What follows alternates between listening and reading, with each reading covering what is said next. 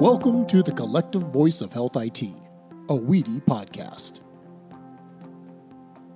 Hello, and welcome to episode three of the Collective Voice of Health IT, a WEDI podcast. On this podcast, we talk with prominent healthcare thought leaders about key themes and topics in healthcare IT, both current and emerging. I'm your host, Matthew Albright. My day job is Chief Legislative Affairs Officer for Zelis Payments. Zelis is a healthcare and financial technology company located in beautiful Bedminster, New Jersey. I also serve as the Communication Committee Chair for WEDI. That's W E D I, WEDI, and WEDI is the producer of this podcast. I'd also like to introduce this podcast producer, Michael McNutt, Director of Education and Events for WEDI. Michael, how are you doing today? I'm doing excellent, Matthew. Thank you very much. Two days away from vacation. good, good for you. uh, I envy you. Uh, WEDI is a national membership organization where the health information technology community connects, collaborates, and creates solutions for a better health system. And we are especially excited about our guest today on the collective voice of health IT, Jon Zimmerman and Robert Connely, I'm sorry, Jon Zimmerman, Chief Executive Officer of Holon Solutions, and Robert Connely, Holon's Chief Strategy and Product Officer. Jon Zimmerman has been a part of WEDI for many years. He's been a board member and was former chair of the WEDI Foundation. In 2014, he was awarded WEDI's Louis Sullivan Award, named after the Secretary of HHS that started WEDI, for his dedication and work toward administrative simplification in healthcare.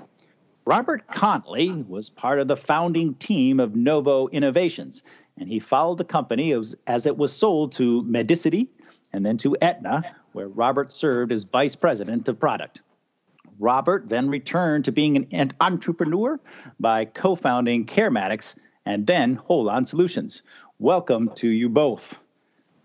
Thank you, Matthew. Great to be here with the WEDI family. Terrific. Uh, I'm excited to talk to John and Robert today because one of their favorite subjects is one of my favorite subjects, and, and that is how are we going to bring together clinical data, electronic health records, and the like, and healthcare administrative data, billing and payments.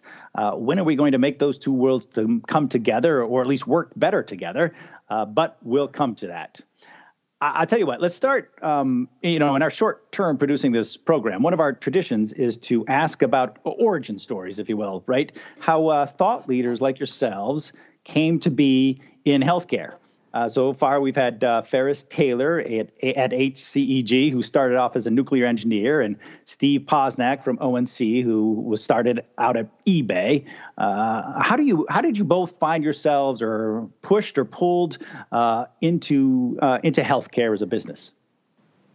Who would you like to go first, Matthew? Hey, let's start with you, Jon. Okay. well, um, here goes a very long but quick story. Uh, back in 1989, there was a company called Shared Medical Systems, or SMS, that subsequently became Siemens, that subsequently was acquired by Cerner. Back in those days, we were doing a lot of uh, administrative processing, you know, claims, uh, claims administration, all that on the provider side. And they had a vision of being able to share data electronically between payers and providers because back in that in those days it was HCFA 1500s and a number of other paper claim forms. So they didn't know what to do. So they went to my employer, IBM, and said, Who knows about these things? Who knows about sort of uh, the exchange of information? And so it was, they they came to me because I was the systems engineer for IBM on the largest bank in Philadelphia, known as CoreStates Financial, the owner of the MAC network. They had a shared ATM network that was centrally controlled. So I went and talked to Shared Medical and I said, well, you know, what it sounds like is the payers sound like, the providers sound like ATMs, and the payers sound like that central repository of information that needs to be shared. So we were able to convey those designs to shared medical systems, and they said, that's what we want to be. We want to be the ability to sit in front of all the payers for all of the providers who use our systems on a remote network. So it was at that moment that the electronic data interchange for online eligibility verification was born. So the next year, I became part of the IBM team that took care of shared medical systems. I fell in love with healthcare because of all the impact that we can make.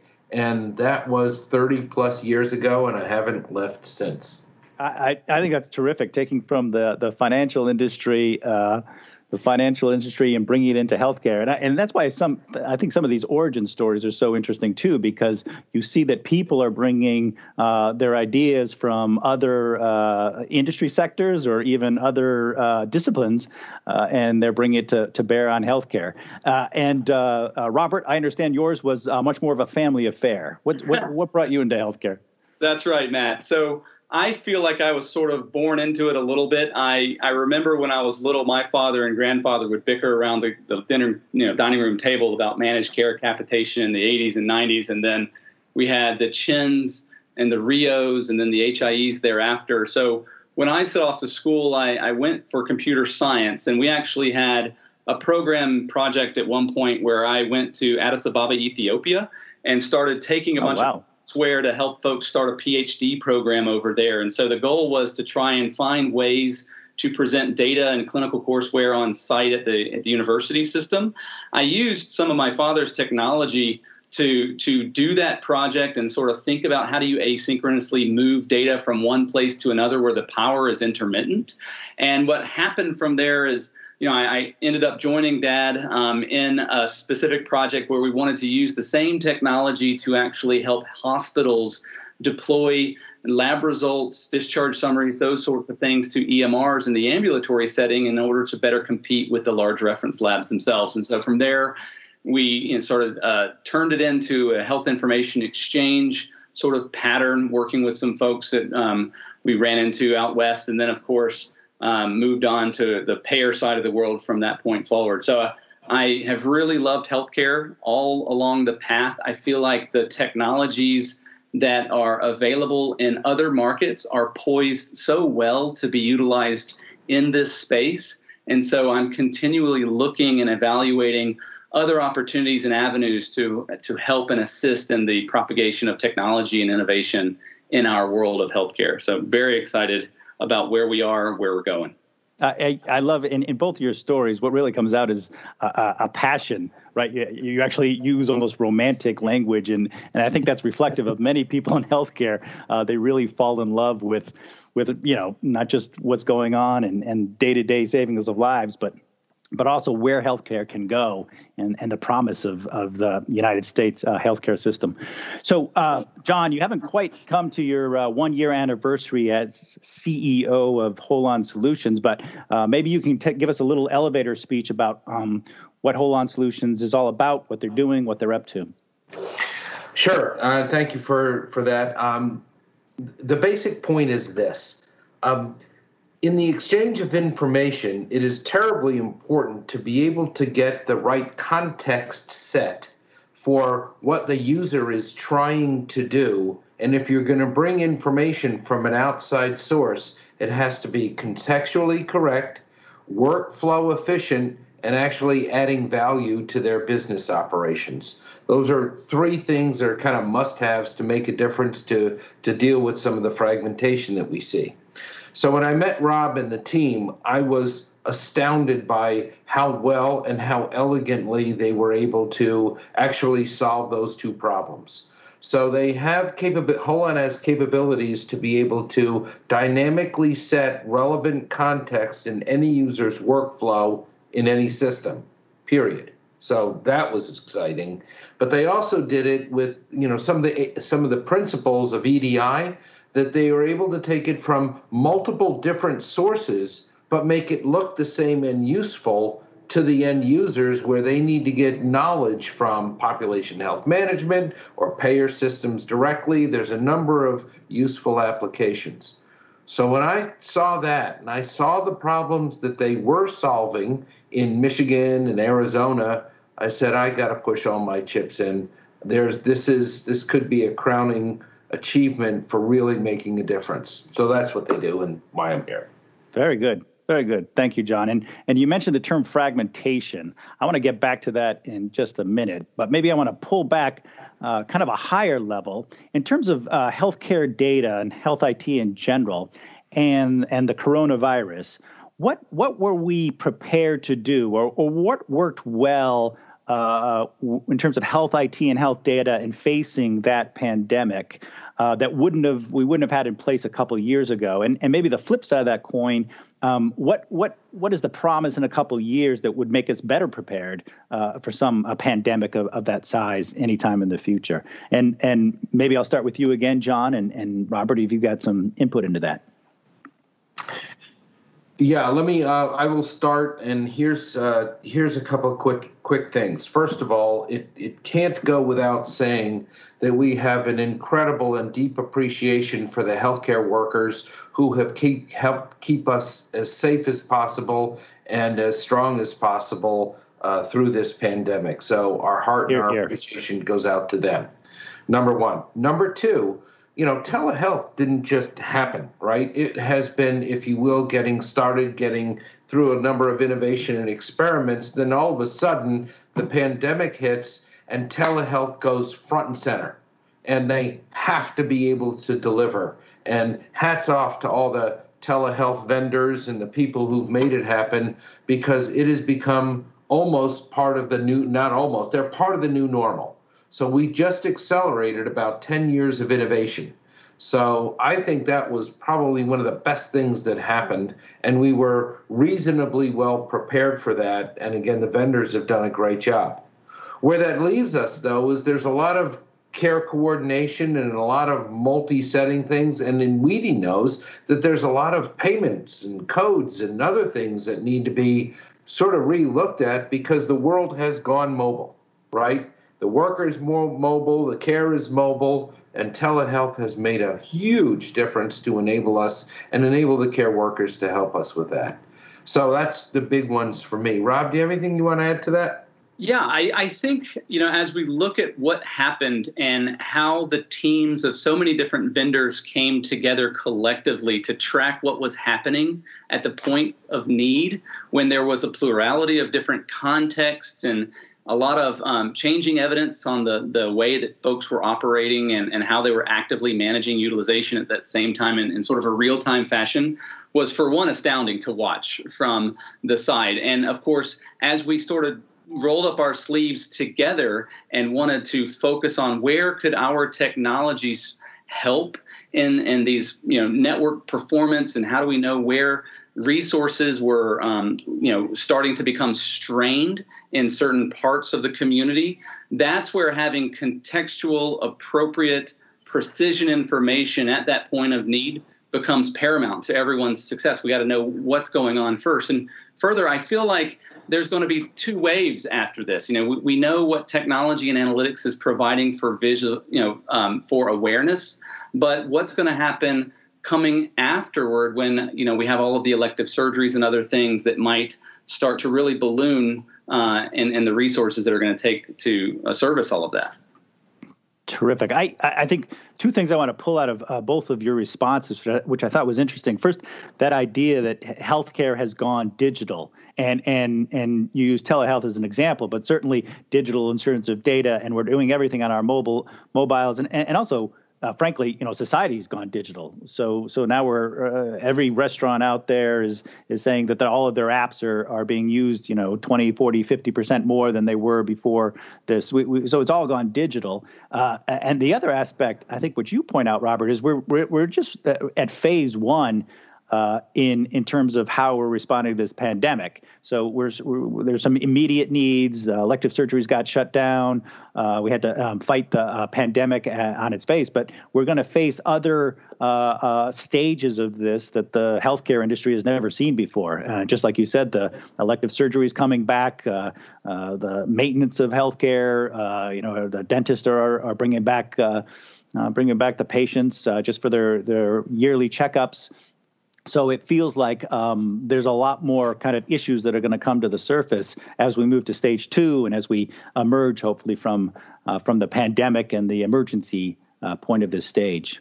Um, when we come back, we'll continue our discussion with Jon and uh, Zimmerman and Robert Connely of Holon Solutions. Uh, for now, let's take a quick break and hear more about WEDI from our producer, Michael McNutt.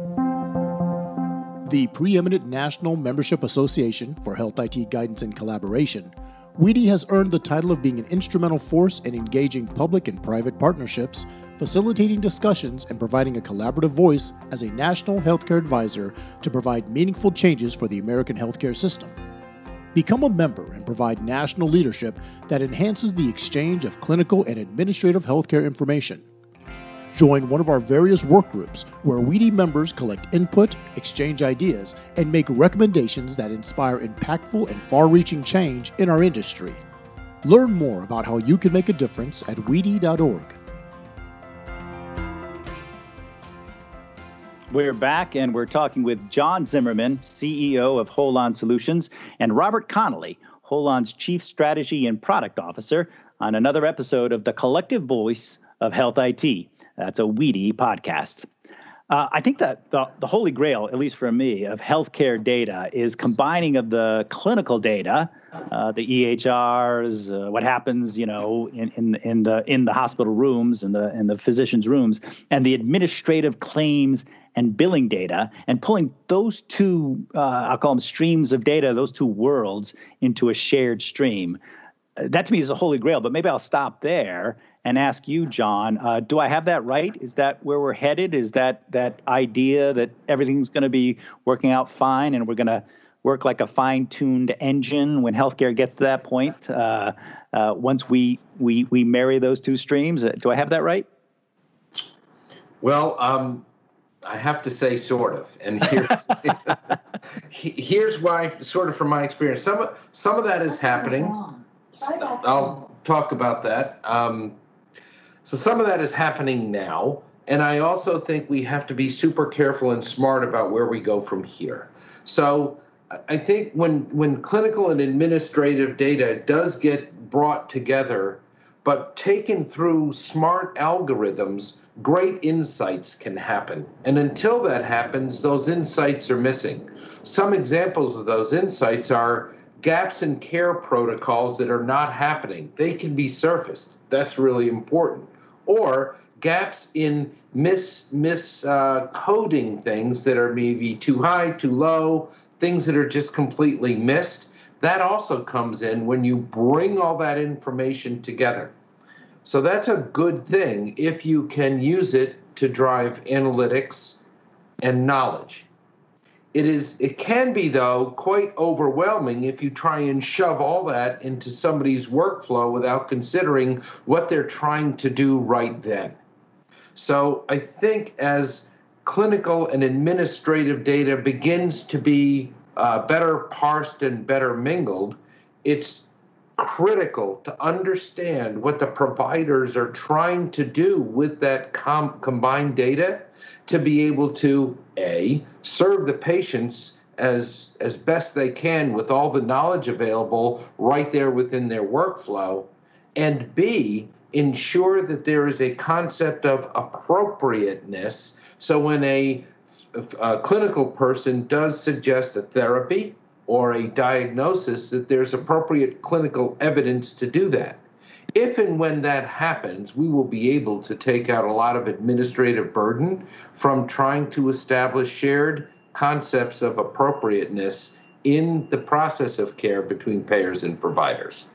So I, I, like that, and I, if I could maybe translate that, I, I, think maybe my mistake in thinking was if only we had a better mousetrap and made the perfect mousetrap, right? Then everything would be set and this would work well. But you're saying that well, we have to figure out if mice are really the problem, like if there's any mice to catch, right? You you don't want to develop the wrong machine without knowing what you need the machine for. Um, I, I, I, I love that idea, and also that dependence that sometimes we all get into is if only the technology were better, then everything would flow. You used a very organic word, I think, insight.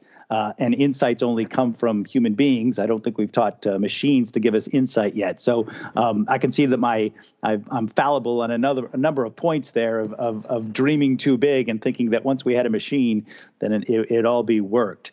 Um, I think um, uh, uh, you know touching on on something you said about gaps. Um, I, I, know you're concerned with waste and underperformance in healthcare, and I, I think we can all understand the waste, right? I think the industry remains incredibly paper heavy.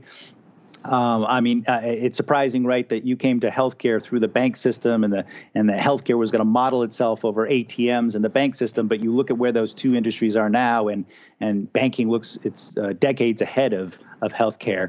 Um, but what do you mean by underperformance? Uh, who or what is underperforming? I feel like everybody in healthcare works uh, 20 hours a day. Uh, so, what's the performance part of that? Yeah, that's a great, great question. Uh, for me, when I define kind of underperformance, it's in the context of uh, new value based care contracts. So, between payers and providers, or providers who are payers, they try to figure out okay, based on this population, this is the health, these are the protocols, these are the disease states that we see, this is the way we think it should be. Okay, this is what we believe that our provider network should be able to do in terms of quality outcomes, throughput, access, a number of different parameters.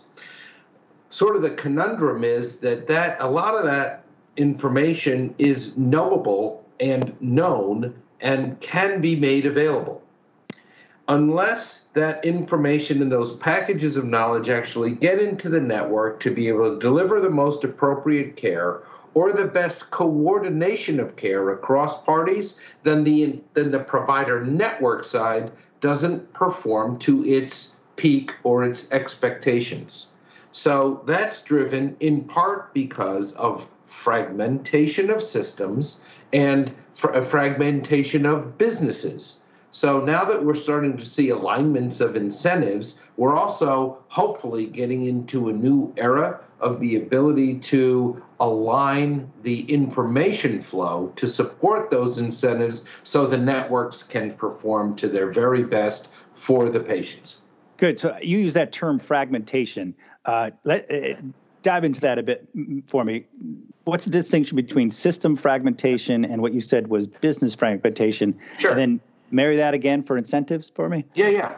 So let's look at a typical practice and look sort of back into the world that affects them. How many payers do they have? Three, five, ten, sometimes more. Okay. In those payers, how many of the payers' information systems or, in fact, incentives and programs look alike? they don't.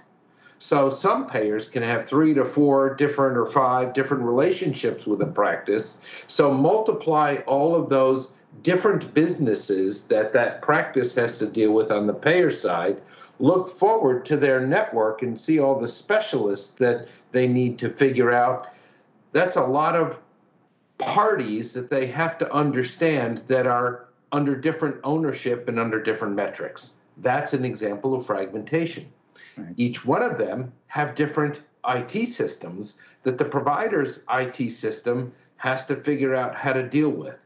And when they don't, that will get phone calls, faxes, web portal visits, all kinds of things that actually don't help the delivery of care. They're just things you have to do. Uh, interesting. So another consequence of the pandemic is the the crippling financial loss, I think, to many hospitals and providers. Um, you talk about fragmentation uh, of systems, fragmentation of businesses. Is that financial loss, that setback, does that that open opportunity for innovation? Does that uh, speed up the necessity to to solve the fragmentation problem, or does it set us back uh, because you know providers just don't have the bandwidth or the, the financial wherewithal uh, to push it forward? Where, how, how, do you think that impacts um, maybe not just the fragmentation, but you know our health IT data goals in general? Yeah, I think it puts a lot of pressure on us because you know when information technology is deployed well, right, it actually solves problems and creates new efficiencies and better outcomes. So I think it's going to put a lot of pressure in a couple of different ways. First of all, we know that the states are going to take on more burden because of the unemployment is going to create more burden on the state uh, benefits and the Medicaids. So that's going to push more people pretty quickly in large waves into the federally qualified health centers and the community health centers. So it's going to be super important for them for their medical histories to be able to become available number one and then to have these protocols for most efficient and effective care be available within the workflows of those settings of care. That's one way to deal with it. It doesn't fix all the other problems but we have to be ready to do that, not unlike the rise of telehealth to be able to handle those things. So I think there's going to be a big wave of pressure to get to efficiency and appropriateness, appropriateness very quickly, and we want to make sure we're we're part of that uh, wave to to make a difference and help. Rob, do you want to add anything to that? You've been in this world quite a while as well. Sure, and I think you know to underscore what you're saying the folks, you know, in, in our in our industry, we have been inundated with activity. We have to worry about measurable quality improvements at the same time as running a business and creating consistent clinical protocols while actively controlling utilization and proving uh, network performance every day. So I think what needs to happen as we think about this sort of war on fragmentation, if you will, or the combining of the clinical and administrative data that's out there, networks need to know, you know, what is the network doing? How should we do what we need to do? Who's doing what, where, and when? And I think that's where the analytics that we've really seen shine through this pandemic really come to fully harvesting the value that they've set forward to create. So I I think that we're in a new wave where you know the the necessity is the mother of invention here and through this pandemic we've really found that many different vendors and systems have come together to start building that workflow based cohesion across the networks entirely. So I'm really excited to see what folks do when they pull together the quality measure side of the world with the you know need to run the business and manage utilization sides and also actively engage telemedicine along the path.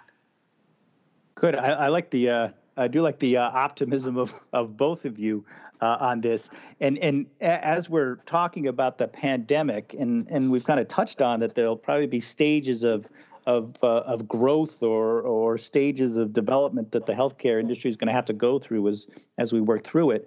Um, maybe you can uh, pull back, uh, Jon. You've got three decades uh, in healthcare. Uh, Robert, you've been at it for nearly two decades, but sounds like you were in it uh, from the womb. Um, any any broad thoughts you have ab- about our healthcare system's direction after COVID nineteen? And and it doesn't have to be about health IT, but uh, what what is your vision for the future, two years from now, five years from now, for for the healthcare system? Uh, Robert, why don't we start with you?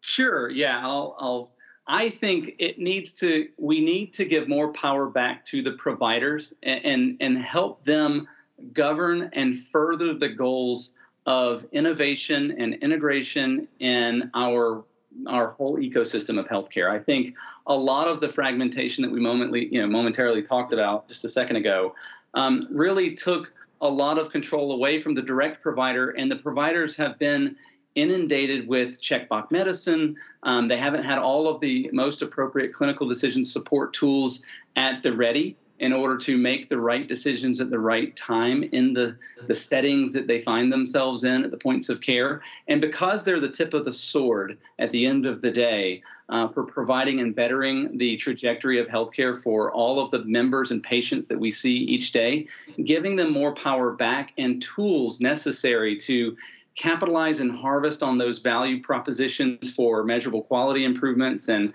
managing utilization differently uh, I think that's where we're going to see a, a, difference and a shine coming out of this um, fully. But again, a lot of them may move to new technologies such as te- telemedicine. They may also start to leverage EMR technologies differently. And the cooperation between the provider and the payer sides of the world are coming together more and more as we see every day. So I think these two worlds combining and giving more control and, and confidence back to providers and tools to capitalize on and harvest value is paramount to our success going forward. And I'm very excited about it.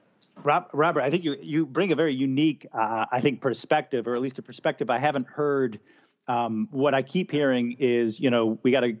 This is driving consumer-driven healthcare, and we've got to put power back in the consumer. And while I think there's uh, absolutely some truth to that, and I think COVID-19 has has pushed it as, as, well as telehealth and everything else along with it. I think your idea of power back to the provider uh, is very intriguing, and I think you're right. I think you're talking about very fertile ground for uh, future innovation, and and let the providers uh, um, you know, give the providers some authority and technology and uh, the wherewithal to to to push to make the next step.